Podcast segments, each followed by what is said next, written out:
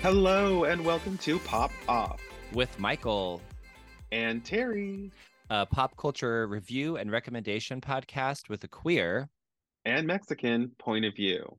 Hello. Hello, we're back. It's been a hot minute.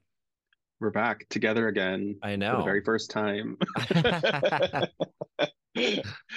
How have things been? Um, you know, in general, things have been really good. I feel like this winter hasn't been as harsh on me as past winters have been for uh I guess one reason, one big reason is because Michael bought a Peloton in November and uh, and then the teachers went on strike, so I had nothing to do for a solid week. So I had no other option but to try a Peloton. And I don't know why it took me so long to try because it was so fun. I love it. It's so easy so to get on. She's been hanging out with Cody Rigsby. um, I've been trying other trainers and I just go back to Cody. And I I love Cody Rigsby. He I feel like he's our generation. He knows us. His jokes are like our humor and and he's motivating. My favorite is when my favorite is when he does this like he'll like be exercising like on the bike whatever and then he'll just like randomly just like head whip. yeah, yeah, yeah. And like his music choices, like he'll do like a Y2K mix, and I'm like, I hate when people do Y2K mix and then they choose songs from like 2008, and I'm like, yeah. you don't understand what Y2K is, and he does. So it's like he'll have like Samantha Mumba and Dream, and I'm like, yes, this is Y2K, and it's nice. really fun. Yeah. Like Mandy Moore Candy will come on. Um, oh yeah, yeah. It's it's like it feels silly to do, and then at the end, I'm like, oh, that was actually a really good workout. So that has helped my winter out a lot. Good. Um, and then just yeah, I feel like I usually dread the winter, and this one has been really good. I went to uh Leavenworth. Have you heard of? I saw your pictures. I've always wanted to go. How oh my god, I had somewhat high expectations. So Leavenworth is this tiny, teeny, tiny town up in Washington, in the middle of nowhere, in a mountain range. It's a tiny mountain town. It looks it, really cool. Yeah, the idea is it's this uh, small town that is Bavarian style. So I didn't even know what Bavarian meant. So Bavaria is a is a area of Germany that's southern Germany, and it's known for being like in the Swiss Alps and like beautiful, like you know, if you think Frozen, Elsa, like snowy Bavarian mountains chocolate Bavarian chocolate and like people wearing lederhosen. So this small town decided to turn into a Bavarian town. I looked into the history. It's really strange. So like it's not from Bavarian people. Like it's literally a town that was dying because the railroad track like diverted away from them and it was turning into a ghost town. So the people what? were like, what if we just like made it German here? And so they did and I was expecting it to be like very themed. I wasn't expecting it to be this themed to this level. Like everything yeah. is Bavarian. Like things are written in German. Uh, th- there's just like Bavarian restaurants and bars and like shops. Weird. And, so like, it was like stepping into Germany for a minute. It really was in like a very Disney level. Like it wasn't. Yeah, it yeah, yeah. You know, like my friend Elise, her family is from Germany. Um, and she goes to Germany all the time. She has family over there, so she's very acquainted with the with the country, the culture, and yeah, but yeah. So I was really curious what she would think, and she was really excited to like try some Bavarian food. And every time she was like, mm, "This is not actually authentic. This is a very Americanized German food, which is fine." Yeah. But uh, so it's not like super authentic, but it's it feels like you're walking into like the little villages people build in their living rooms for Christmas time, where it's like everything is perfect. Cool. And there's like people ice skating and there's like, you know, people caroling. It's literally walking into a life size one of those. And it snowed when we were there and it was like the most beautiful, perfect, soft snow. And there was like, everything is covered in lights. Uh, they do this for Christmas, but then they keep it all up through the winter, through February. So it's actually better to go after Christmas and be able to experience it without all the crowds. Um, we stayed in this huge lodge that had this really nice outdoor heated pool.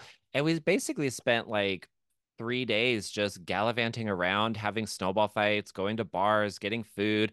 The downtown area and downtown is is generous. It's like a the entire town is like 10 blocks by four blocks. It's so small. But in the center, there's a sledding hill. So there's just like constantly people sledding. So it's just cool. like very fancy and or it's very fantasy and merriment happening everywhere. It was really fun. It was a great getaway for the weekend. And like we were kind of wanting that like classic snow weekend and it was perfect for that. So we just had an absolute blast. We did this like alpine roller coaster ride where you go through the mountains on this track. It was it was wild. The whole time was just Cool. silly and fun and it's worth the trip. It would be great for kids. It's also great for adults. I don't know. I had a blast. I want to go back every year now. I was like, this is the full fantasy. It's like a Hallmark movie everywhere you go. So How fun. So how far away was it? it was five hours, which is it's it's a drive. It's a drive. Yeah. If you're if you live in Seattle, it's like a two hour drive. Or and they have a train that goes from Seattle to Leavenworth. So it, it'd almost be worth it to just take the train. Um, because the drive to Oh. get there was a little sketchy, but like we had a good car, it was fine. Um, but no, I just I just loved it. I I fell right into the fantasy of it all. It was great. Um, Nice. Yeah, and then I have just been busy every weekend. So I did that for a weekend. I went and visited my parents at the beach in Newport the That's weekend after that. And then the weekend after that, which was this last weekend, I went to La Grande to spend time with my family and help out with some house stuff.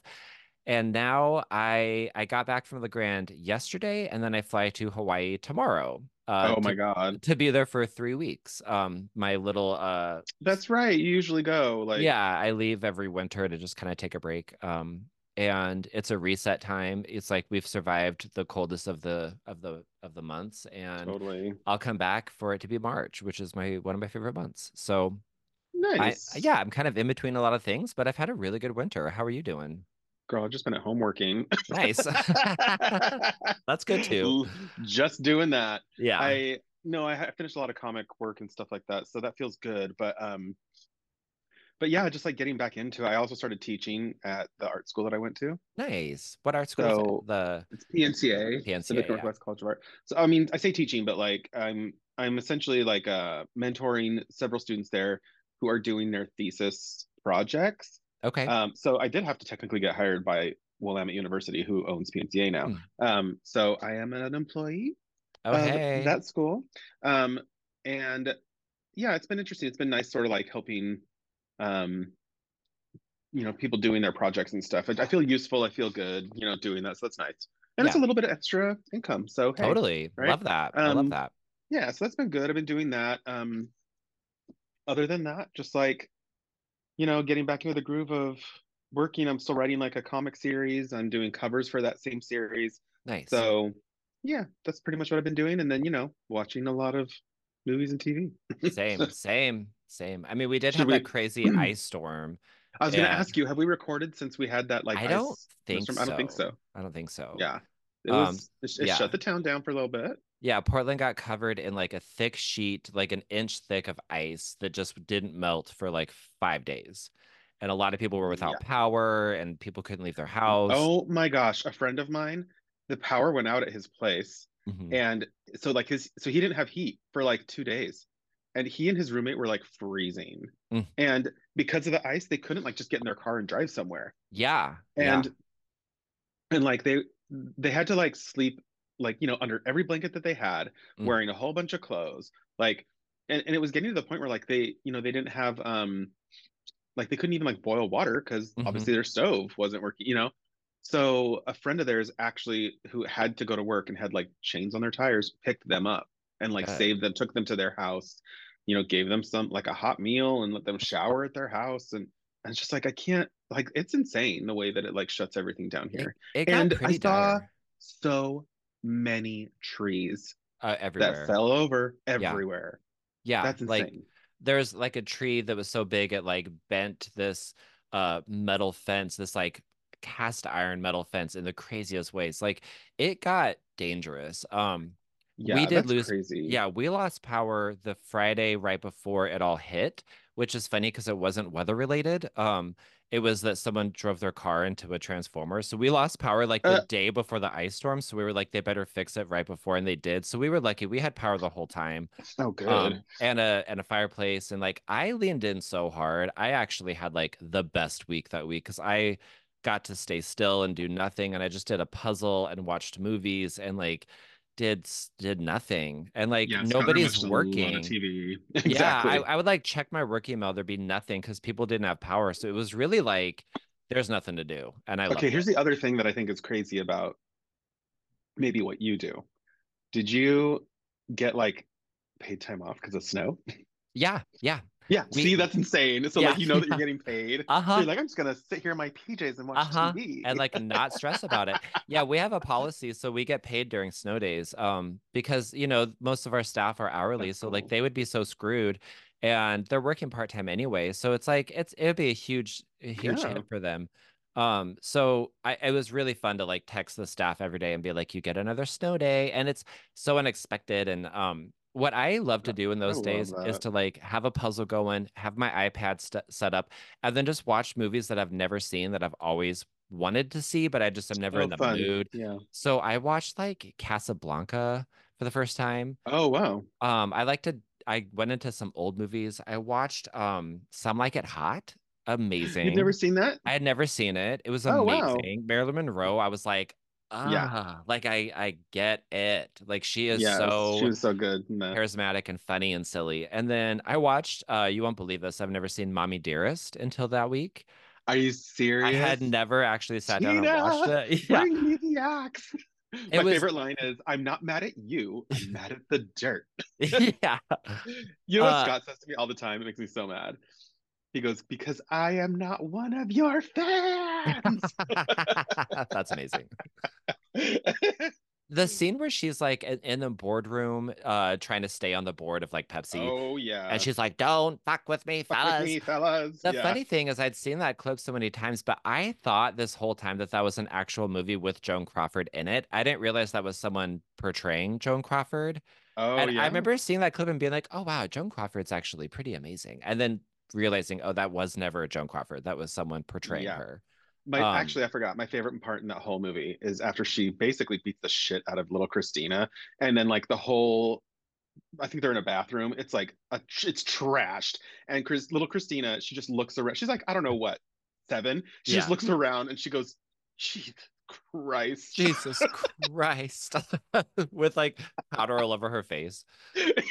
God. so good. that movie was I should- wild. It was Yeah. wild. It was like more intense than I even expected. It's really sad. Um, Yeah, Uh, but. I get why it's so campy and loved by so many people. It was it was a why it's just, ride. like, it was a wild ride.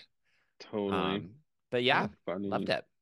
You saw Mommy Dearest. You know what I Mommy just okay, not uh, what I just discovered that's that I'm kind of living for is that somebody's uploaded a bunch of the Ricki Lake show from the 90s to YouTube. Oh, Uh-huh. So today I watched um an episode that was called like um My girlfriend doesn't know that I'm gay.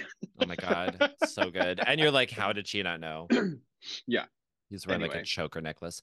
Um, Ricki Lake had like a resurgence a couple years ago where she was like going on a lot of podcasts and like she has her own podcast. and think she was promoting it. Mhm. And she talks a lot about that time of her life. It's fascinating, like who she was, how she got on it, like how why That it was show was insanely huge. It was with like juggernaut competition shows right up Mhm. against her, and she still was like kind of the most popular. the cool thing that that a lot of people don't realize, I think, about Ricki Lake is that a lot of the shows, the talk shows that were like Phil Donahue, Sally Mhm. Jessy, Jenny Jones, like the thing that was different about Ricki was that she was putting young people and people of color hmm on the show more than anyone else. Yeah, And that's what kind of I think really launched like the show got a lot of young viewers because of that. So yeah, and she was such an ally to those people and could like Oh yeah. show how to be an ally. She She wasn't was there compa- a to. compassionate talk She was, and if someone in her audience was like mouthing off or getting racist or homophobic or whatever, she would put them in their place in a second. And like other Yeah. talk show hosts didn't really do that. They would kind of let the drama happen for television, but she would be like, "No, not on my show." Like, And right. and she she talks about that how she wasn't like intending to be this like you know standout ally it's just like who she was and it came across so authentic i think that's also why i loved her so much is that i felt like you could really trust her she wasn't there just to like exploit you Yeah, she so one of the podcasts that she does, I guess, is basically her and this other guy who have never seen it are watching every episode of the Ricki Lake show and then they talk about it and she gives you Uh, behind the scenes amazing. stuff and whatever. And it's uh, like the first couple episodes are really interesting because she talks about sort of the creation of the show and like what she had to go through to get the show off the ground and that was really fascinating. Mhm. Um and it's just interesting. We don't have shows like that anymore. we don't we don't have any like all the We don't have a, we don't have a talk show where someone stands in the audience Mhm. with the audience and talks to people. what is that because that's a- I don't that's- know. It's just like not a thing anymore. it's not a thing um Yeah, and like having guests that are like one day it's someone who's super famous, the other day it's like here's these this like outlying group of people that are just kind of fascinating. Like what are they Right. all She about? used to have Rue on the show all the time. Who? Like she would have Rue on the show and then the RuPaul. Oh yeah, yeah, yeah, totally. and then like she would have um yeah, who? um who Paul. Um Yeah. she would yeah, she just have like regular people just like talking Mhm. about whatever. So Yeah, yeah. totally. Anyway, check out Ricki Lake, guys. Yeah. Um, Um, Should we uh pop off about some movies? yeah, let's do it. What movies are All have right. you been watching or anticipating? Well, the Oscars are coming up, right? So Sure. um, I'm gonna make my way, start making my way through a bunch of the stuff that I haven't seen. Um, last time we recorded, I think we did talk about Killers of the Flower Moon, so I saw that. Mhm, mhm. Um, the movie I saw since then was Anatomy of a Fall, and I don't know if you know what this one is. Uh, only because of watching the other award shows and them talking about it. So it's it's a movie that's in English, German, and French, depending Okay. on the scene. But it's about this couple, and they have a son who's um pretty much blind, and they live I don't I think like on the border of France or Germany, maybe whatever I don't know. Anyway, the dad of the family is basically found outside of their house in the snow, like dead, Mm. and looking like he either fell or was pushed from you know the balcony. And so then, because of the investigation that happens after that, the the movie is about the wife, and she gets put on trial, and um, you know, you're trying to figure out whether or not she pushed him Mhm. or he fell. Hmm. And it's like, well, he was drinking, but also they were fighting the day before. Like, it's really interesting and Huh. and fascinating. And and she was nominated for like, you know, I think she's been nominated for an Oscar for this role. yeah. Um, but she was really good in the movie, like really, really good. Um, but yeah, I think it's worth a watch. I think that it's it's one of like if you're in the mood for like a psychological like, I don't know, did she, didn't she? I want to try to figure this out, make up my mind. Like I would suggest checking that out. It's really good. And it was really interesting seeing the way that the French court system works. It is very different from ours. Okay. Very different. So I'm, I'm looking at this lady. I don't recognize anything that she's been in. so I don't either, but she did another movie this year that was not that was nominated for a bunch of stuff, and it was about um, I don't know, it's about Nazis or whatever, right? But Sure. apparently she's like really good. Hmm. I'd never heard of her before, but she's Okay. you know she's doing great. Probably see her So all the yeah, I saw now. Anatomy of a Fall. Um, the next movie I really want to watch is Past Lives. I haven't seen that one yet. Do you know about that one? No.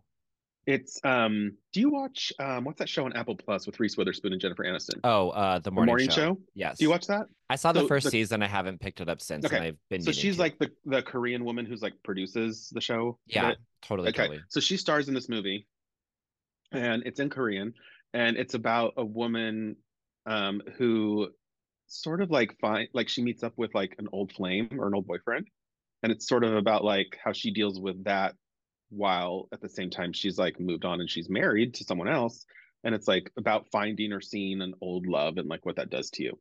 Um, it's supposed to be really great, but um, yeah, I'm excited to to check that out. So anyway, Fun, fun. yeah. What have you seen? Well, there I I don't have a movie that I have seen, but I have a movie that I am anticipating watching somehow, Ooh. some way.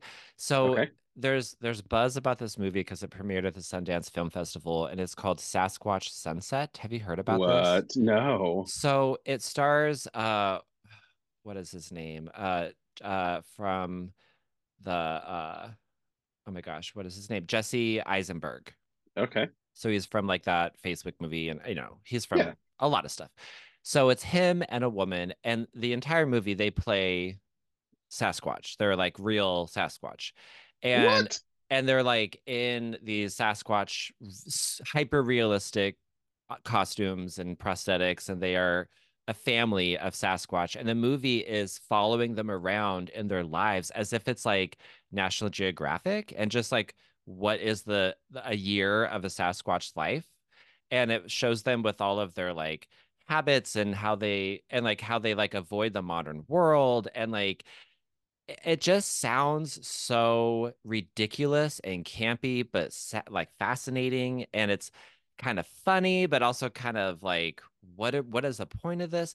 So the it premiered at the Sundance Film Festival and people didn't know what to make of it, and uh, and like it was a lot of people walked out because they were just like, I'm not doing this because there's scenes where they're like defecating to mark their territory and there's like a whole montage of pooping and that was enough for some people to be like i'm not watching this and so now i'm like i kind of have to huh. see jesse eisenberg being a sasquatch pooping everywhere so i i want to see it i don't know yeah. they haven't said when it's coming out uh, there's no trailer yet, but there's getting to be a lot of buzz about Sasquatch Sunset. So I'm I'm curious if it's going to be like a, I don't know. Wait, like so you a, said there? Did you say there's no trailer yet? There's no trailer yet but they they should be coming out with one soon.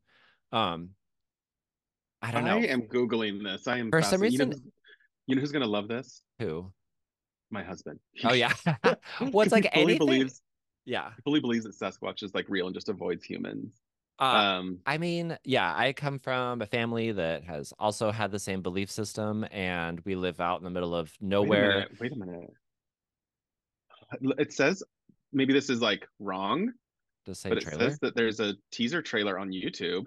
I mean, then I I haven't seen it. There totally I don't know. Is. I mean, okay, I'm gonna like... look at that when we're done. Yeah, I see it too. Oh, stop, stop. okay, there we go. Maybe it's not. Maybe it's well, not real, but whatever. Sasquatch anyway. Sunset. I am. Antici- I am in. I can't I am, wait. I am in for the ride. Um, what about uh TV shows? What have you been watching? Oh girl, that's all I do. so there's a documentary on Netflix. It's like three episodes. It's called American Nightmare. Okay. I don't know if you saw it or you know about it. No. I I've so, seen it advertised, but I don't know what it's about. It's basically about this guy who calls the police one morning and he's like, I just woke up, my girlfriend's been kidnapped. And they're like, I'm sorry, what? And he claims that guys came in with like la- a laser shining in his eye and that they tied him up and that they took his girlfriend and he's like and she's gone and i don't know what happened. They question this guy. You know they're, they're basically like you know you killed your sure. girlfriend you know whatever. A few days later she walks into her dad's house. Just randomly just shows up walks into her dad's house and she says that she was kidnapped mm. and that this guy essentially took her to this place. So the whole time she's gone, this is all set up. What what happened was that the movie Gone Girl had just come out. Okay. So everybody was like, "Oh, so she showed back up." Mm-hmm. Oh, so mm-hmm. she got so she gone girled her boyfriend. So she did she hate him? Was she trying to like pin this on him? So so basically the entire media, all the police were like, you two are liars. You're liars. Sure. You're liars, sure. liars, liars. Then the twists and turns that this documentary takes, Oof. you you will watch it like with your jaw on the floor. Uh, it's those, those Netflix insane. documentaries, they fuck you up. I know. They it's, hook it's you and they pretty crazy. Uh. Um, also on Netflix, I watched. I think I mentioned it before, but I finished it. Um, Carol at the End of the World. It's that cartoon about like you know the world's going to end and it's this woman named carol and she works in an office um, what i found fascinating about this cartoon and i do think it's worth a watch it's it's interesting is that you know there's characters in this cartoon who like like her parents they're like nudists now because they're like mm-hmm. well the world's going to end so sure. like they're never wearing clothes and everybody's just kind of doing what they want and i found it fascinating because nobody's really examined done done something like this where they examine that like the only way that she can like get through this situation with the world ending is if everything just stays the same. Mm-hmm. If she could just go about her normal day to day life. And so many people aren't doing that. And it's interesting how, like, that's what she needs. Mm-hmm. So it's interesting, like, what happens to her in terms of finding an office job and, like, just like there's an abandoned Applebee's that she keeps going to because she just wants like Applebee's. Oh my god. Um, it's really fascinating. So I'd check that out. Um, that sounds really good. yeah there was a couple of award shows since we last yeah recorded. um, like the Critics' Choice Awards were on. America Ferrera won an award or was given an award for like representation in media, whatever. Hmm. And I loved her speech. She's just said something really awesome about like representation, how she never really saw herself in movies growing up. And she said something pretty beautiful that was like, it was basically like, you know, of course I could feel myself in other characters that I saw, but I wanted to like see myself, mm-hmm. like that there that there's a difference, you know. Um, that was really interesting. And then um, the Emmys happened, and the Emmys awarded GLAAD with like a special Emmy. Huh. And the president of GLAAD said something so profound in this speech. It was really, really good. I'm tr- trying to remember exactly what it was, but she basically said that like um, representation for queer people in media is so important because what people see on TV affects the way that they treat people in their living rooms, at Mhm. work, at Mhm, the ballot box, mhm. you know and so that, that's the reason why it's not just like representation that's important but like good representation and varied stories. Then she said this this knocked me out. She said that you know the world is in desperate need of really good stories about the trans community Mhm. because she said more people claim that they have seen a ghost than know a trans person If that doesn't say like everything about how Yeah. feel, yeah, because it's not true. People are around trans people, I'm sure, all the time. I- I- 100% but the fact that we're not asking questions or that we don't know any or that like that was wild to me and, and actually kind of sad so yeah. um the the grammys were actually last night as they're recording this that was interesting too but i'm sure Mhm. we'll we can talk about that in a little bit Yeah. but um but yeah those are some of the award shows i watched i'm getting ready for the oscars obviously i just want to say that with the oscars the rumor is that they're going to drop a wicked trailer oh, I mean, that would make sense. I feel like it's time. Isn't it coming Yeah. out this year? i have a running joke with a friend of mine now that this movie is never coming out Seriously. and they're like because it's like been in been in like talks for like now like over 15 years Yeah. and first they had one director and then he left and then another director and then he left and then they start my friend was like look they started filming i'm like mm-hmm, wait Sure. for the strike honey then the strike Yeah, happened oh so they stopped God. filming and i was like it's never happening until i've seen the entire movie and it's been injected into my eyeballs Yeah. in the movie theater without the screen going black without Yeah, something bad happening then i won't believe it's real i just really won't so they were like supposed to release a trailer a little while ago it never happened so i'm like it's not guys so now it's just a running joke with me and my Is there friend no trailer But- for it? no. So What? there was a there was an event called like Cinema CinemaCon or something where they show Like clips? um clips to distributors to get them interested Mhm. in the movie. And that footage leaked a little bit, so I saw a tiny piece. I it. feel like I've seen clips of it. So yeah, it must have but been um that. but it was taken down real fast Okay. and it wasn't finished. Like none of the effects or anything were oh. in it.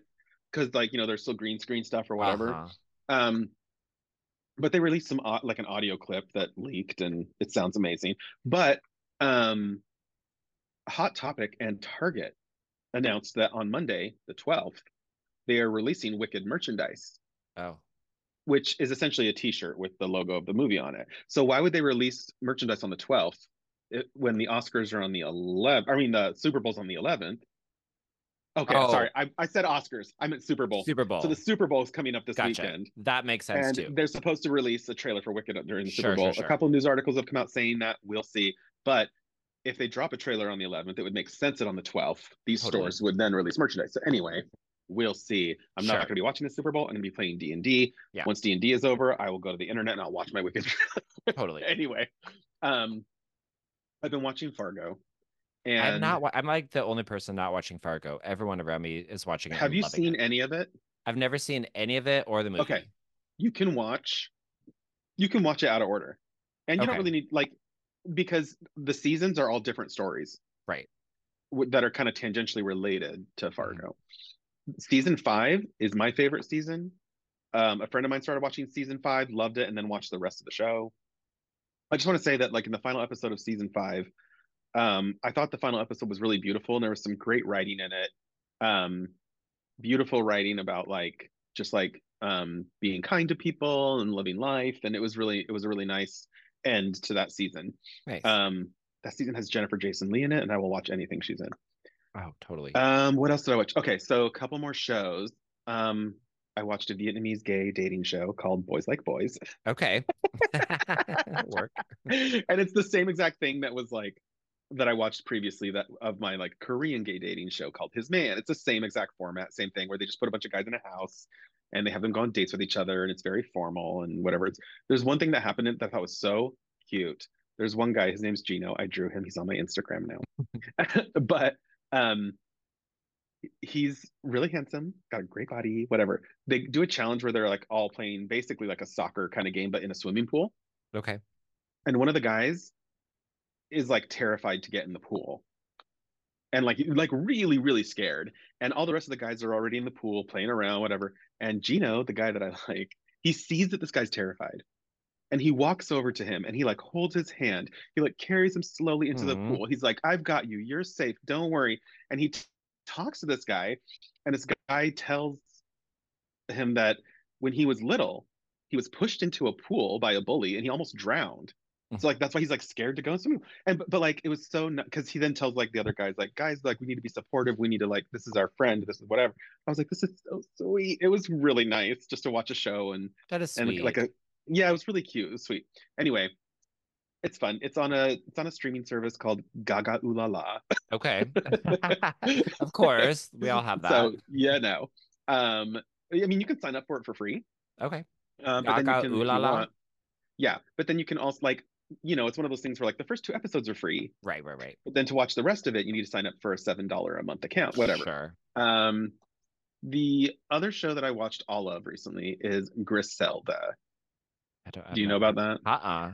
okay so it's a new netflix show it stars sofia vergara and it's a biopic of griselda blanco who was um one of the most famous drug cartel runners Oh, in the world Yes, yes, yes, yes, yes. It starts out with a quote from Pablo Escobar, which is insane. And his quote is The only man I was ever afraid of was a woman named Griselda Blanco. Oh, that's amazing.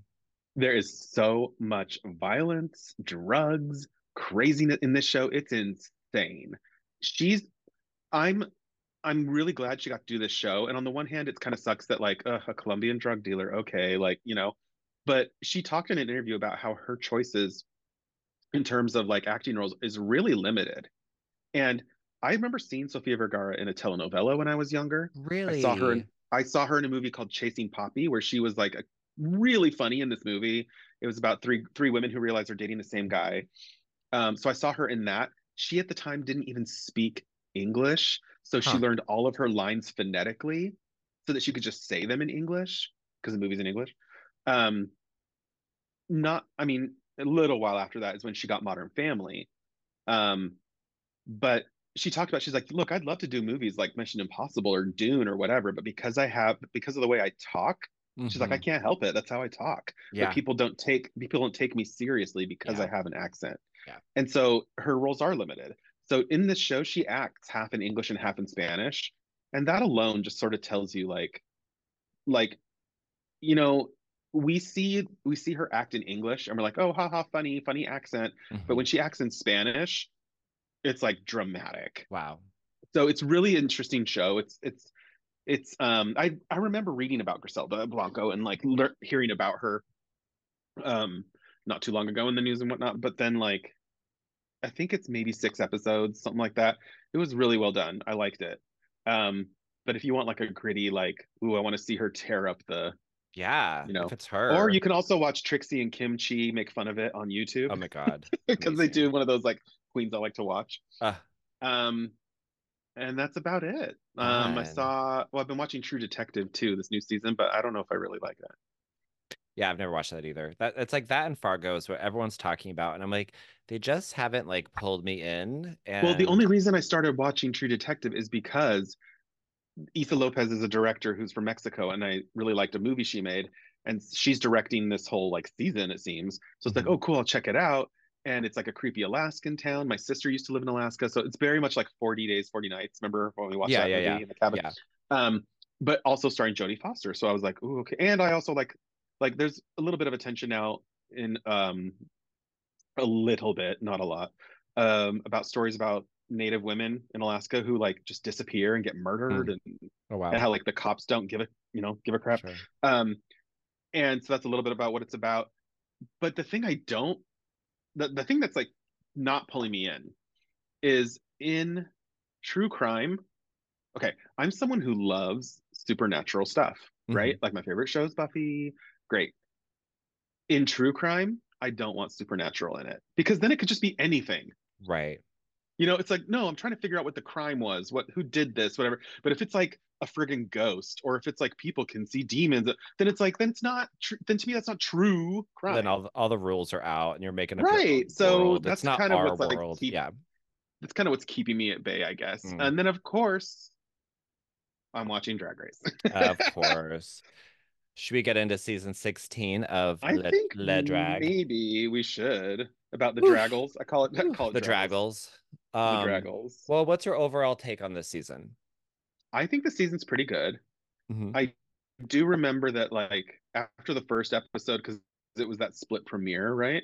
I remember thinking, "Oh, are they saving all the kooky queens for episode two?" And yes, they were, girl, because that's when Mhm. Nymphia Wind walks in. Uh-huh. Um, but uh, I think that I don't know. Like I tweeted something that I thought was like kind of okay.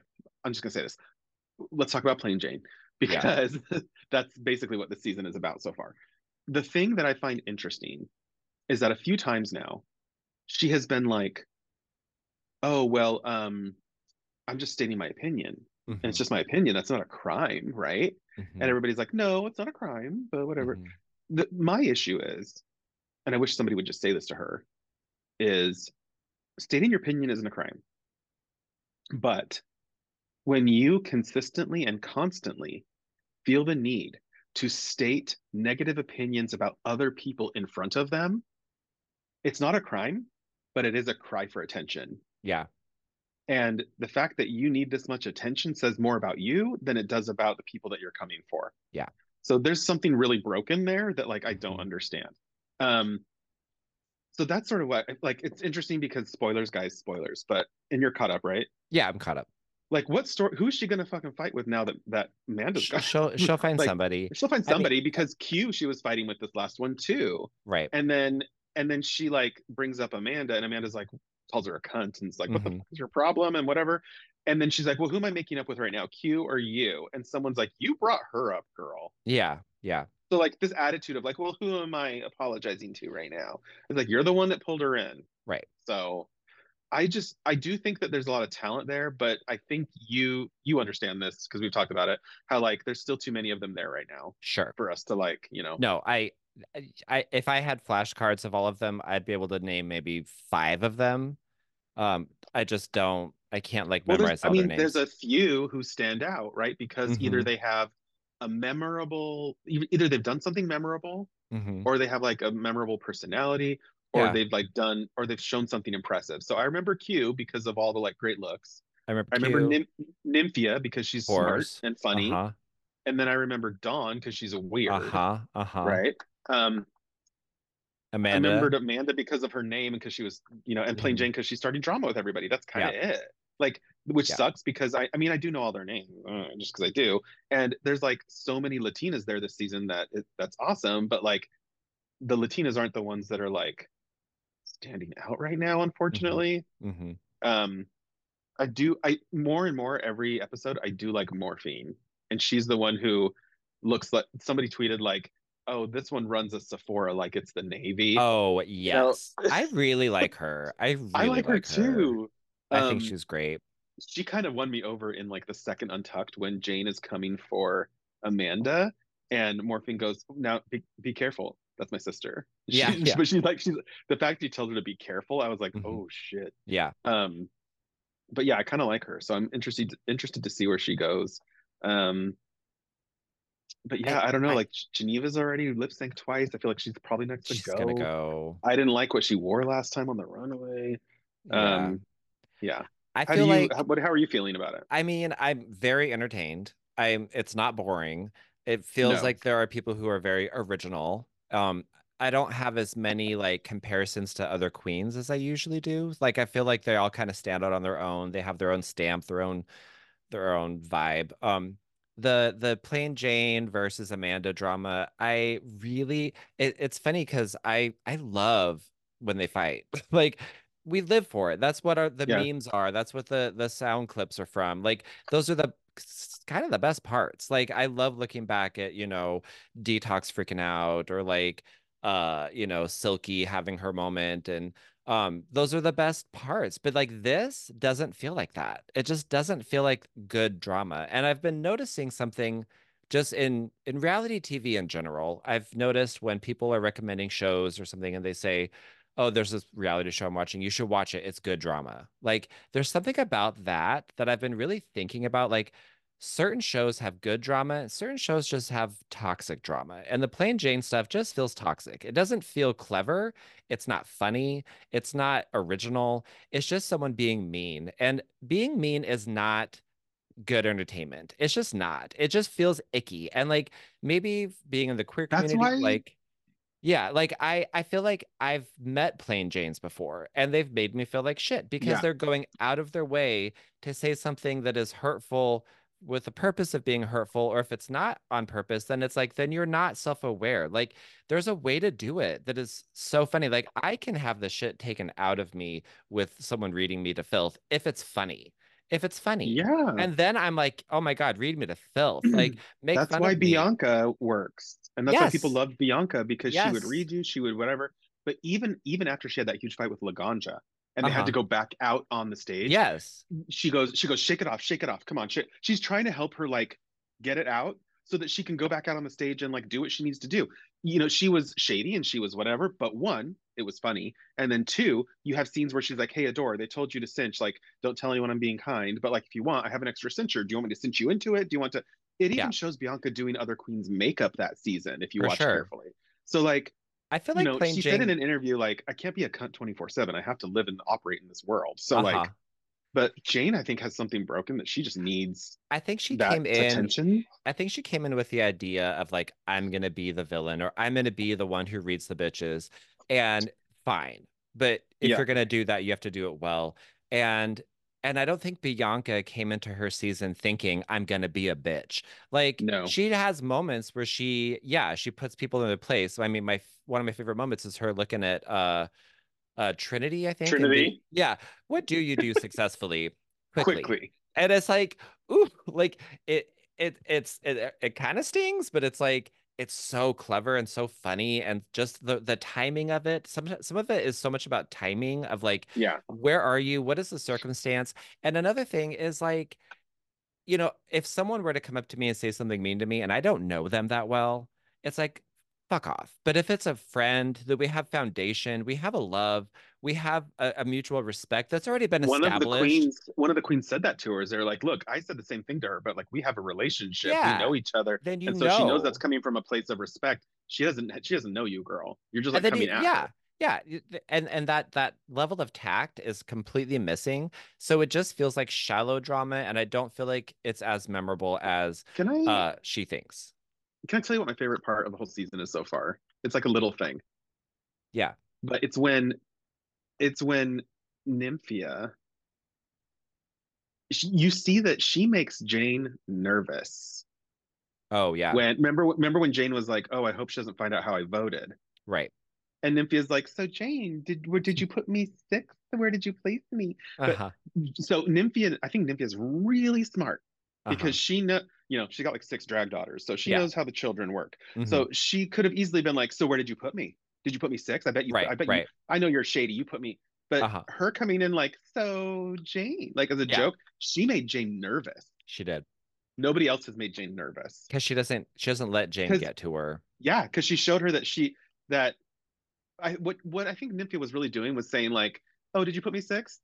Cool, I don't care yeah i don't because I know I care. because I know I'm awesome. Yeah. like I know that I'm better than you, uh-huh and that made her like really question. I think what she Mhm. did. mhm. So I think that's pretty good. I don't know. I guess we'll see what i feel like the way but the way they're editing it right now, the way that these episodes have been presented, it makes me think that Rue and the producers thought that we were going to really like Plain Jane because she's in it a lot.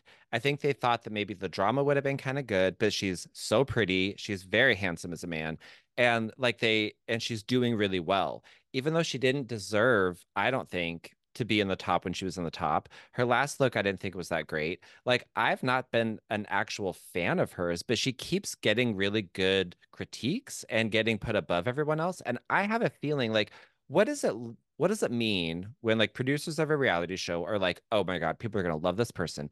Let's like build them up as this character, as this person. Like we're gonna put them in all these situations. They're gonna do well. Everyone's gonna love them. And then the show airs and they just don't land with the audience as they thought. I, I'm curious if that is what's happening right now. And if like well, if if the reactions to Jane are surprising to the creators of the show, they might be a little bit like, "Ooh, we thought people would think this is kind of great," but like turns out we don't really like it.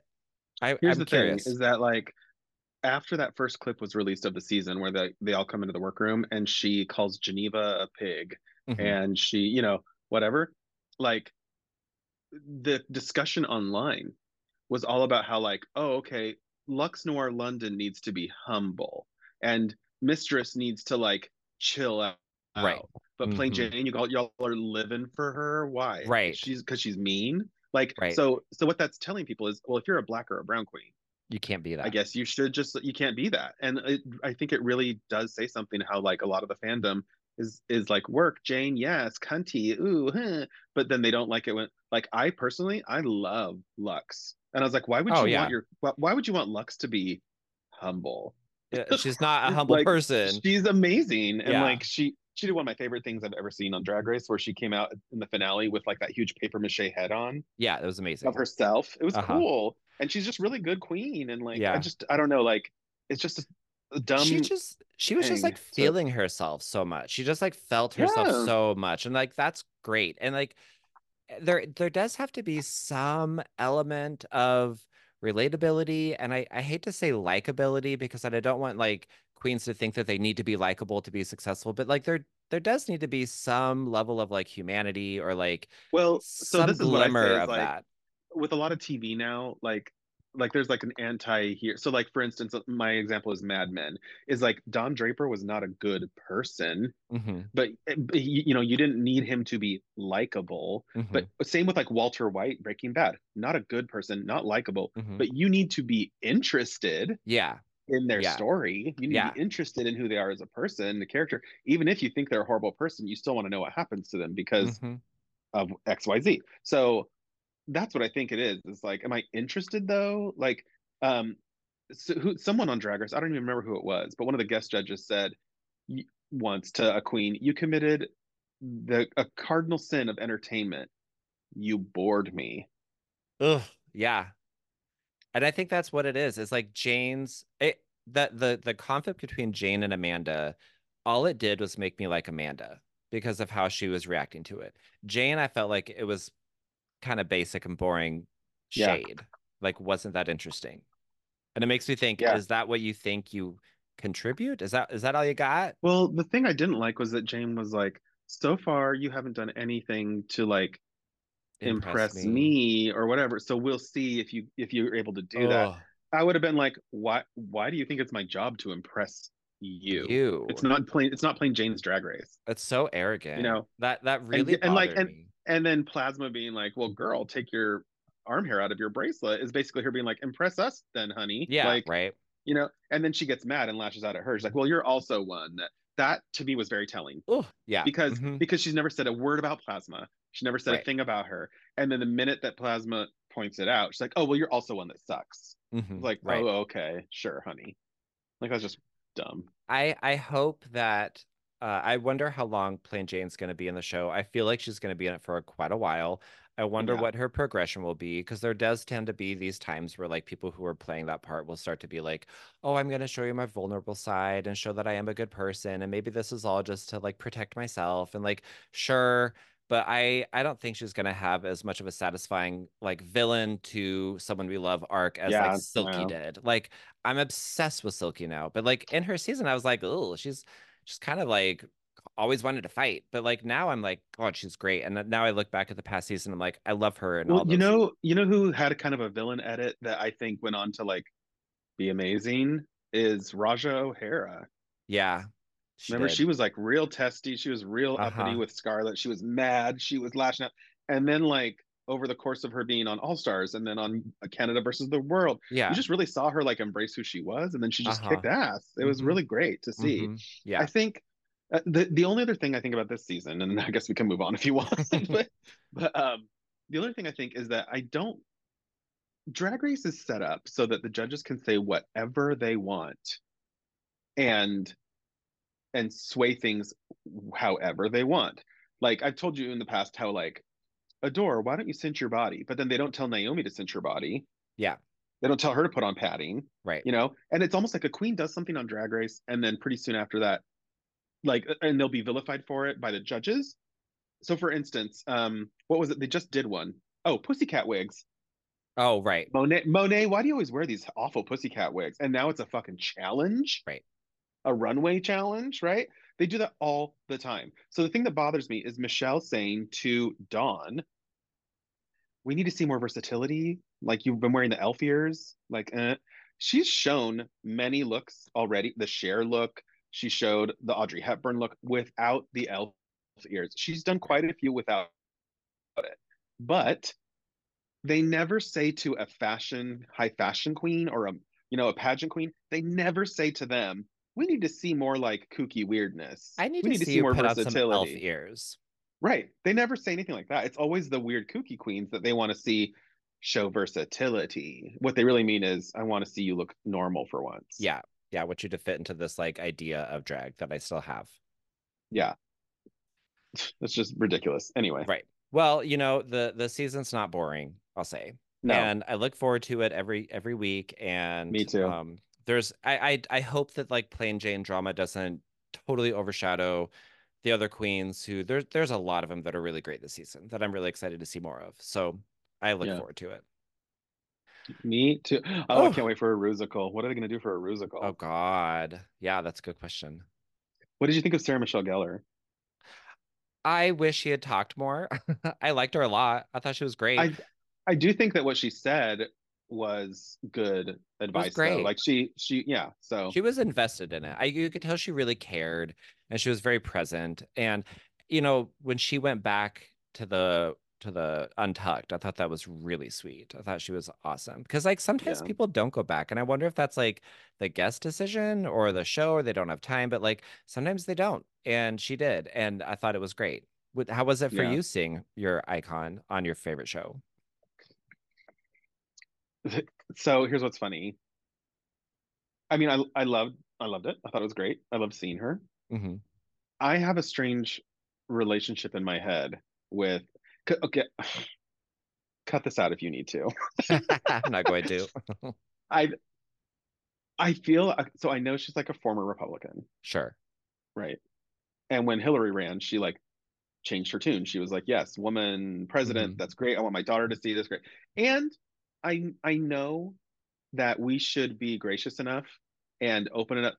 What we don't we want people to evolve and, And change, and open up their Yes. minds. So Mhm. like that alone makes me be like, everything I say here is bullshit. I should just like let it go.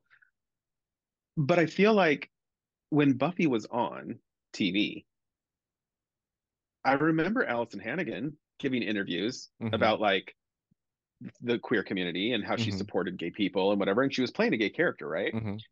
Sarah Michelle Gellar has talked about how because someone was like, "Oh, so why was Buffy such a great thing with like gay people? Was it because of the gay characters, whatever?" And in an interview last year or the year before, Buffy was like, or Sarah Michelle Gellar was like, "Well, no, actually, that came later." She's like, "You know, Buffy was this queer icon because she had this secret she couldn't tell anybody about, and you know."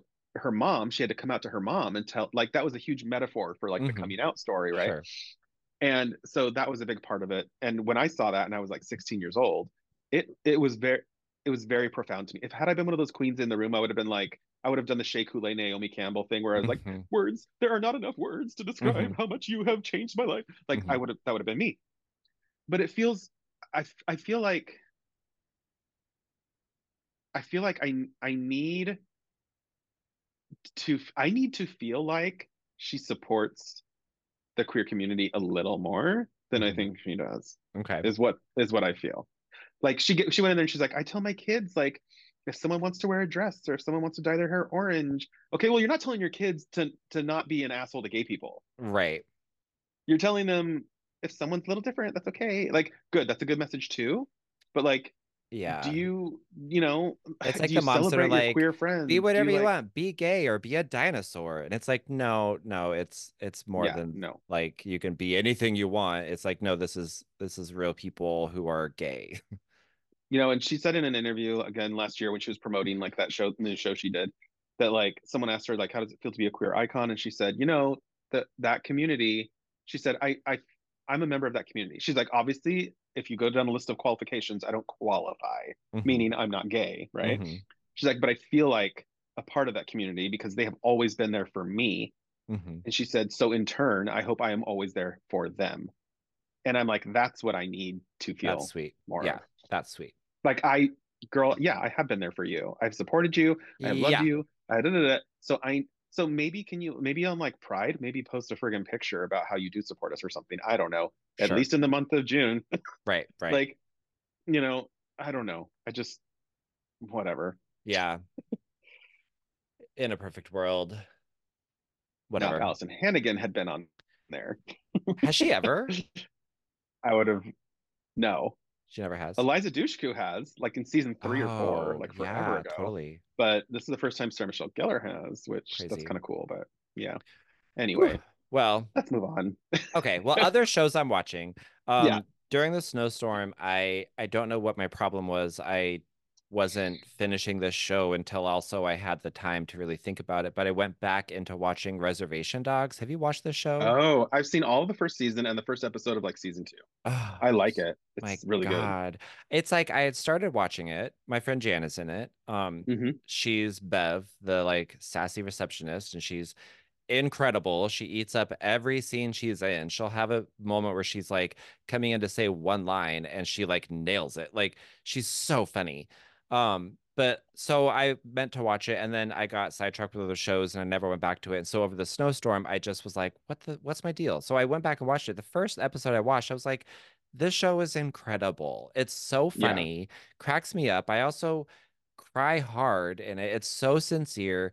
It has this incredible cast. So it's centralized around these uh four teenagers who um are processing the suicide of their best friend in their group and and it's them living on a reservation. They're all, you know, First Nation people and it's it's like how they navigate their ancestry with living in modern times and wanting to get out of this reservation um and just their interpersonal conflicts and just how much their culture plays into every part of who they are. And uh it does it in such an authentic and genuine way and really like taught me a lot about what it looks like on a reservation. I don't know. I've never been to one. I don't know. I've heard things but it was like i don't know it was just like a really great lens to look through to be like damn this is this is a representation of this other uh Yeah. world that i'm never a part of um and it did it in such a authentic and charming way. I just really loved it. I felt I fell in love with all the actors. I like follow them all on Instagram now and and uh yeah, so I love Reservation Dogs. One of my favorite shows now. I texted Jana. I was like, uh, I think this is my favorite show. She was like, Yeah, Reservation Dogs is awesome.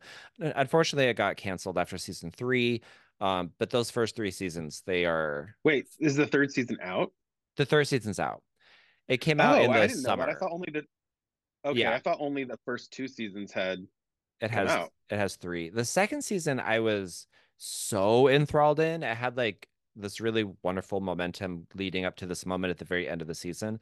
The third season kind of dives more deeply into the side characters. Uh, but it's all great. It's all great. Um, loved Cool. it. And then what's funny is I watched that and then I'm like, I catch up on that. So I'm like, okay, I'm gonna go watch the new Marvel show. I start Echo, and then there's Jana in Echo. Like she's in this Oh, too. really? Yeah, and I'm like, Jana is in the Marvel universe now. I mean, this is a girl that I went to college with. We were in acting classes together. We hung out a lot when we both lived in New York. Um, I've just been a buddy of hers through college, but then like just a fan friend watching from afar, watching her get all the success that I'm so I don't know, happy that she got it because she's always been someone who's worked so hard and she is so hilarious and so talented. And I've just always been like, God, Jana, you deserve everything. And she's getting it. And it's just awesome to see. Um, That's awesome. so yeah, are you watching Echo? Did you watch it? I haven't seen it yet. Okay. I watched the first Did couple you watch it? episodes. Okay. Yeah, I, I'm really enjoying it. There's only five episodes, which is a bummer. I heard from somebody uh, that was saying that like it was supposed to be a longer show, and then it was supposed to be like its own thing, just like Hawkeye or just like any of the other shows. But then for whatever reason, they decided to shorten the season, and then they shortened the storyline, and it got kind of edited down a lot. Do you think that was because of the strike? It could have been because now they're not even considering it like a series. They're calling it a Marvel Spotlight, as in it's like Oh, just spotlighting this character for a little bit, which I think doesn't give it enough justice. And I feel like they, it needs to be open for Hmm. more. So I'm curious how they're going to keep uh, Echo as a character in the um in the universe. And but there's a lot of people from Reservation Dogs who are in Echo. So it was actually really fun to watch one and then the other. And I was like, oh, there's that guy, there's that guy, that's a person. Um, so I really like it. I mean, it's it's the first like indigenous superhero in Marvel, so worth supporting and representing. Um, I, I yeah, I think it's great. But I do want to say, besides things that my friend Jana is in, which also, side note, I was in the Grand, and my brother puts on a cartoon on HBO called uh, Clone High, and I because, love Clone High because we needed a palate cleanser from what we were what I'm about to tell you. But like, I'm watching that show, and I'm like, wait, that voice, that's Jana as Sacagawea. And like I look it up and like Are you serious? she's in Clone High. And it's like literally everything I've put on is my friend Jana. And I'm just like, she's everywhere. It's amazing. So yeah, she gets to be she's Sacagawea in it. She's gonna be next week's guest judge on Drag Race. Oh my God. I'm just waiting for that moment. Like I'm gonna be so annoying and text her so much and be like, oh my God, I see you in this. I feel like she's always like, I know, Michael. I I did it. I was there. I know I was in it. Um uh huh. but uh when so when I went back home uh back to the Grand this weekend with my family, we put on a random HBO docu series called The Curious Case of Natalia Grace. Have you heard of this show? oh, I talked to you about this last time. I think. Oh, you did? Oh my God. Well, I I, forgot. Um, Um, did you? yeah, I watched you- all of it. Oh my God. I know. Well, I was deeply disturbed. it was Yeah. crazy. It was I think that's crazy. mo- I think that I think that dad is the most psycho person I've ever seen. I actually I'm remembering you talking about this now because you were talking. Yeah. So what the hell? What the hell is I- up with that okay. show? I need to know what happened at the very end. Yeah, with the man's family and how they're now done with her. Right. Um, what the hell? I- and so apparently she signed an NDA because she's like, sorry, can't talk about it. We're doing another season. But You like, know, what? Like, this is like this is like back to what I was saying about good drama and bad drama. There's certain I I and this is very personal bias. Like I have a really hard time with like docu series about deeply traumatizing things happening to people and people who are traumatized who keep getting traumatized. It's just it's exhausting. What that show Yeah. exhausted me. I it, like I couldn't get enough of a palate cleanser after it. It was fascinating. It was, you know, it had its elements of like I I I really wanted to know how it ended, but God, it was exhausting and messed was- up. yeah, it was. It's yeah. It's a lot. I. It was it was intense. it was intense. Yeah. Um, yeah, that dad. Ugh. Everyone, it's like one of those things we were watching. Like, I don't like anybody I see. I don't even like Natalia. I don't like anybody. They're all gross people. They're all weird. Yeah. They're all weird. Anyway, Well, even like even like the new family that she's with, I was like, oh, good, she's with a family and they care about her. And then the dad of that family is like, praise everything in Oh, the name of the Lord. And I'm like, oh my god, okay, never mind. Now you're just spiritually abusing her, but whatever. Uh, yeah, yeah, yeah, yeah. Ugh. Yeah. Anyway, so I don't necessarily recommend Natalia Grace unless you're really into that kind of like deeply traumatizing. Um, and it probably isn't even considered that traumatizing to watch compared to like all the other docu series, but I just like don't watch a lot of those. So Yeah. it was a lot. Um, what about music? What are you listening to? Um, well, I got the new ATEEZ album. You don't know who they are, but they're a K-pop boy group. Okay, okay. no, no, sorry, not ATEEZ. NCT, NCT, the new album. NCT. What does Um, that stand for? NCT. I don't even know. Oh. That's just the name of their group. I mean, they were NCT 127, then they were NCT Dream. Okay. So yeah, I don't know. Anyway, um, but I got their new album because um, you know, they come with like booklets and stickers and CDs and crap like that. So I got that. Um, but that is pretty much it. Well, actually, the thing I do want to mention that I was listening to is um, I'm a kid of the 90s, and so I loved Paula Cole, right? hmm Um, but Paula Cole now is on TikTok, and she put out a TikTok where she said that anytime her song is used, the the I don't want to wait that Mhm. song Oh yes, that I she saw makes- her. that she makes no money from it. Uh-huh. She makes no money from it because she didn't own any of the music that she made in the 90s. hmm So she had to re-record that song. And she released a TikTok saying like, "Hey guys, if you want to use this song for like your project or whatever, please use this version Uh-huh. so that you're not giving money to some corporation that basically stole from me." Um so she I released a. TikTok to today where she said like that she couldn't believe it, but that song has re-entered like the like the iTunes, Apple Music, whatever top 100 Hmm. since like so for the first time Ah. because of her TikTok and because of what she posted. It just it's like it's weird how everything is coming. All the music I loved from when I was a teenager is coming back. Like Tracy Chapman just performed Fast Car at the mm-hmm. Grammys. Mm-hmm. Everybody was screaming for her. Mm-hmm. Like the love they were showing her, crazy. Annie Lennox sang uh, "Nothing Compares to You" as a yeah. tribute to Sinead O'Connor at the Grammys. Mm-hmm. I cried. Mm-hmm. Like it was just really interesting how a lot of the music I listened to is like coming back around. Anyway, yeah. yeah. What about you? Well, I don't know. I just want to briefly touch on how uh, Taylor Swift just announced her new album.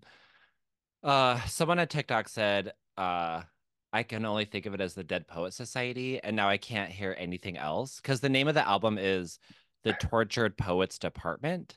And they were like, I'll never remember that. I'll only think of Dead Poet Society. And so now I can't get Dead Poet Society out of my head. But it's so at the Grammy, she announced she has a new album coming out in April, which is so soon, called The Tortured yeah. Poets Department. Um, and I I don't know, as as like a hardcore Taylor Swift fan, I feel kind of weird about it because I think Taylor's been really good at uh, when she's peaking, taking a little break. Um, she's had many amazing peaks, and I feel like right now is her highest peak that she's ever had with her Eras tour. She's become a billionaire. You know, Midnights is winning all these awards. It feels yeah. to me like might be a good time for her to just like take a breath and um not oversaturate with herself. Yeah, she puts much. out a lot of music. She, she puts a out a lot, but she also will take like a year off or two years off, and so and it can kind of you know give other people a chance to come out with some stuff. And it is funny that uh, people have been pointing out how when she did that announcement at the Grammys, like people's reactions were like excited, but also like oh shit because maybe they had music they were about to come out with in April. And like she's such a juggernaut. Like she just takes over when she comes out with stuff. Like it just sweeps everything. So yeah, I just wonder if some people are like, great, thanks, Taylor. Like I was just I know, about right? to come out with some stuff. Like Ariana Grande is coming out with an album. And like, I don't know, like I wonder if some people are freaking out about it. But um, maybe, who knows? And and you know she hasn't really steered us wrong or steered swifties wrong in a very long time like with her timing and with her projects so i don't know we'll see what it's like i i i, I don't know i think it's weird timing and also she's supposed to be coming out with uh her uh reputation taylor's version soon too so oh. like so i don't know where that lands in this if she's going to do that before or after i don't know but uh hmm. i'll be really interested to see what this album is like. Uh, Midnights was uh was more of just like a vibe than like anything else. It wasn't like all pop or all folk or anything. It was just kind of like a really good vibey album. So I'm looking forward to it, but it's going to be interesting to see what actually happens. Yeah, interesting. Yeah. Uh, what about hmm. video games? What are you playing? I got Scott Mario Wonder for Christmas. Yeah. Um, I actually am really enjoying it because I feel like um, a lot of the newer Mario games are just people are gonna be like Terry, but I think they're like too hard. and this one they're really like, hard. Yeah, and this one is just like relaxing and fun, uh-huh. and like that makes it that makes me want to play it. Like yeah. that's then really fun, and I just love that you can turn into like Elephant Princess Peach. That's oh, it's the best. Awesome. Mm-hmm. Um, I've also started Stardew Valley. Okay. Do you know what it is? I can like picture the artwork for it, but so it's basically like a pixel game, right? Uh-huh. Like, but you like inherit a farm from your grandpa, and it's in this little town. So then you have to like learn how to farm, and then you can like raise goats and pigs, and you get a horse, and you know, and then like there's like residents in the town that you get to know, and everybody in the town has a story arc. Like literally, there's a homeless guy that lives in a tent at the top of my town, and I went to talk to him, and he was like, "Ew, leave me alone." And then the next day, I went to talk to him, and he was like, "I said, leave me alone." Three days later, he's like, "What do you want?" Then I saw him four days after that rooting in someone's trash. I didn't tell on him, so now he likes me. Ah. I'm like, this is weird. Like it's like get so anyway. I wanted to start playing it because I knew that at the beginning of the pandemic, a big thing that helped me get through it was having Animal Crossing to play every day. And mm-hmm. my friend Lindsay plays Stardew Valley a lot. And she's like, oh no, this is the game you can play forever. There's so many things you can do in it. It's it's very much like Animal Crossing in a way.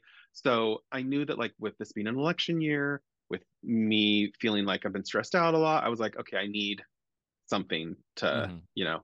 But I realized I have a lot of video game anxiety. That sounds Mhm. weird, but like I asked Lindsay to come over and help me start playing it because I feel like, oh, I'm going to do something wrong.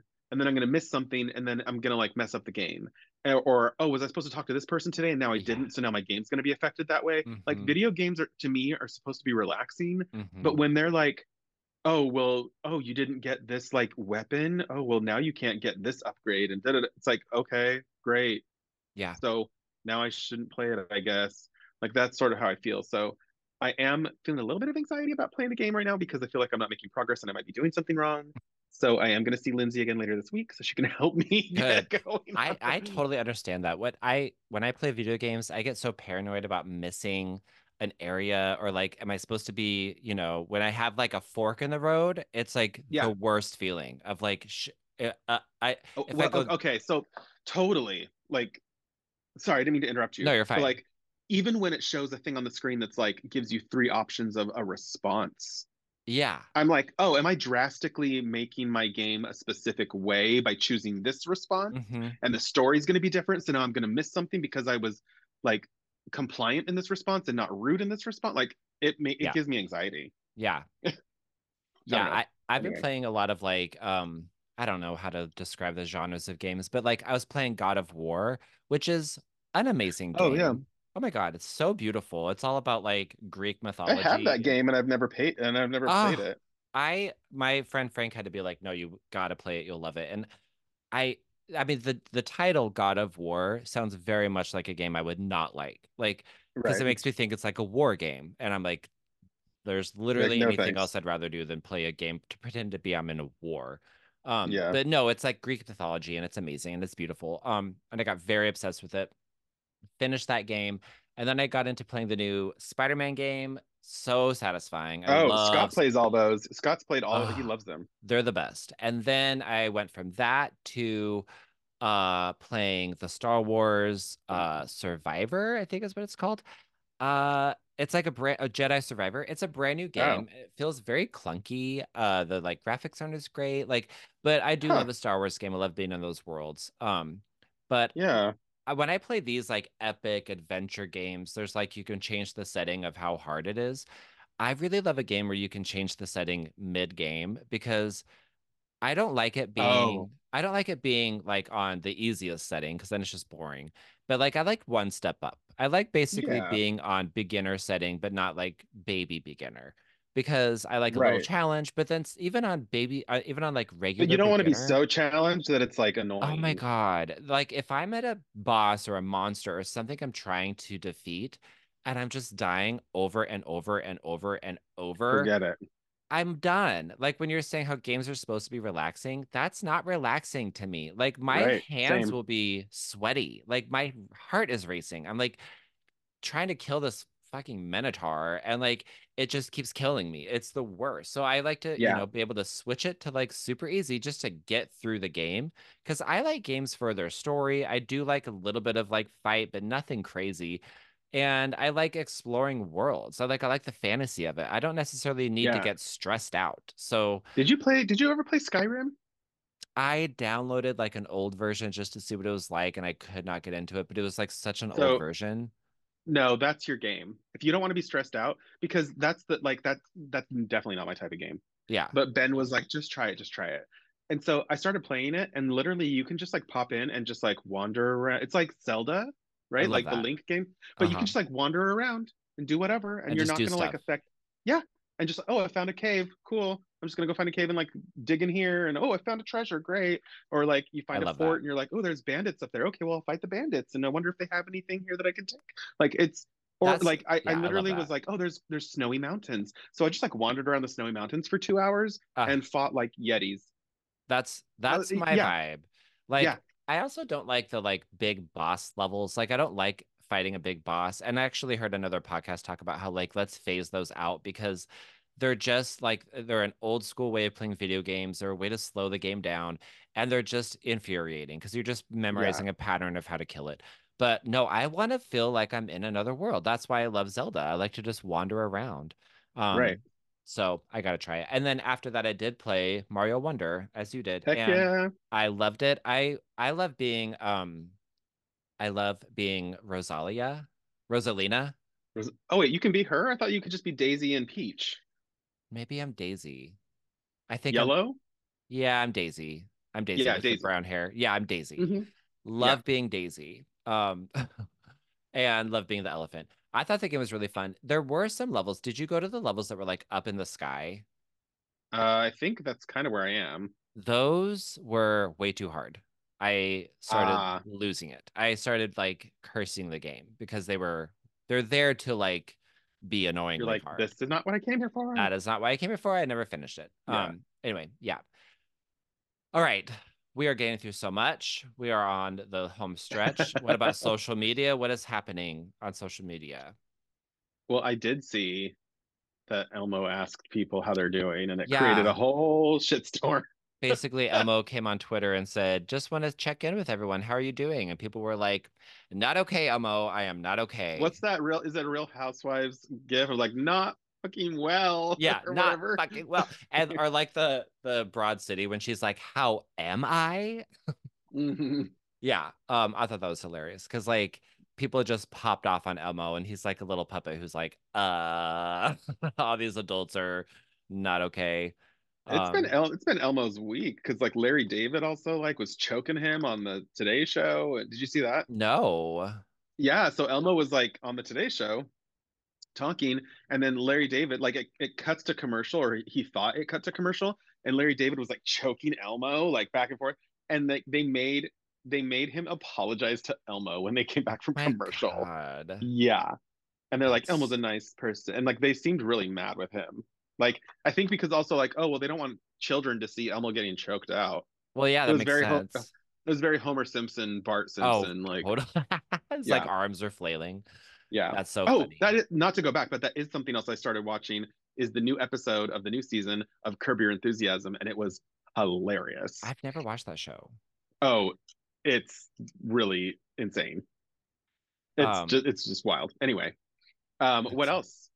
Oh, uh, what else? Um, well, I just think it's funny how much people are freaking out about Taylor Swift. Back to Taylor Swift, but just like how they think she's like some plant from the Democrats and how she's gonna take over and make know, everyone vote for Biden and that Travis Kelce's gonna win the Super Bowl. Then they literally think, and by they I mean like crazy Republicans, that she's gonna like go down onto the field with Travis Kelce after he wins the Super Bowl and they're going to say, vote for Biden. And that's honestly what they think is going to happen. And that it's all That's because they're scared that she has influence. because she's just, and like she doesn't even talk about politics. Like she talked about Trump a long time ago that she didn't support him, like in 2016.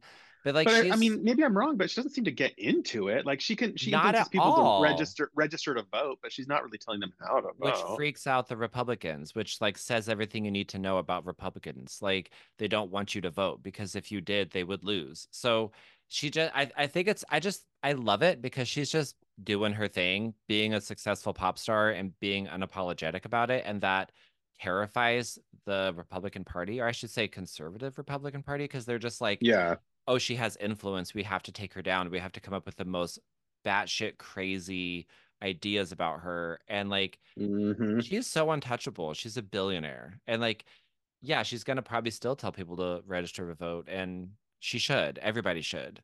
Um, yeah. Why do why do you not want people to vote? Why do you not want people to vote?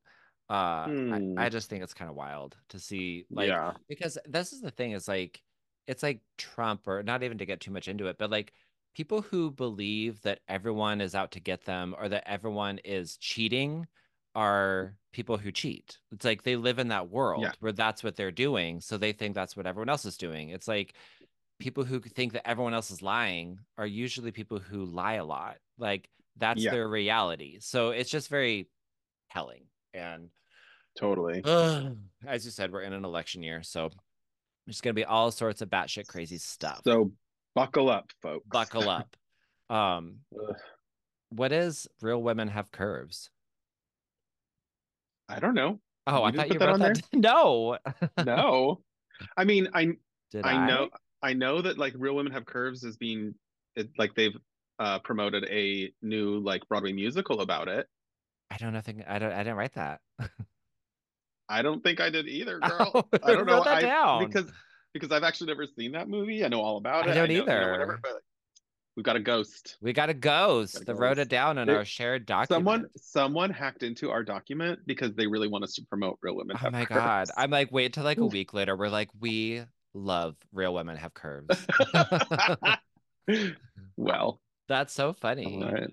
Well, How about we close this out with some gimme more? oh my god, there is something I didn't talk about. I oh, let's do that first then. Uh, I I watched the entire season of Real Housewives of Salt Lake City. Oh my god. Yeah, and I thought about should you a we, lot. Should we save that for next time? Sure, we can Oh, save you thought about next time. me. Yeah, well, because it's like let's, let's do because we're already like an hour or something. in, okay, okay, okay, in. okay, So let's let's have that be like what we talk about next time, okay. along with maybe another TV show or something that we Sure, yeah, we can record great. again here as soon as you want. Um, so we should save Gimme More for the next one too. I think that'd be Okay, great. that's fine. Let's do that. All right, sounds good. Whew, that was a Well, lot. That was built yeah. up. I hope you liked this episode. Obviously, we uh, had a lot to say. We had a lot to say. Lot- Next time, I want to talk about watched. Real Housewives of Salt Lake City and about the Britney and Oh. Justin debacle. Oh, I'll have stuff to say about it too. Great. Love it. Yep, yep. All right. Well, thank you for listening.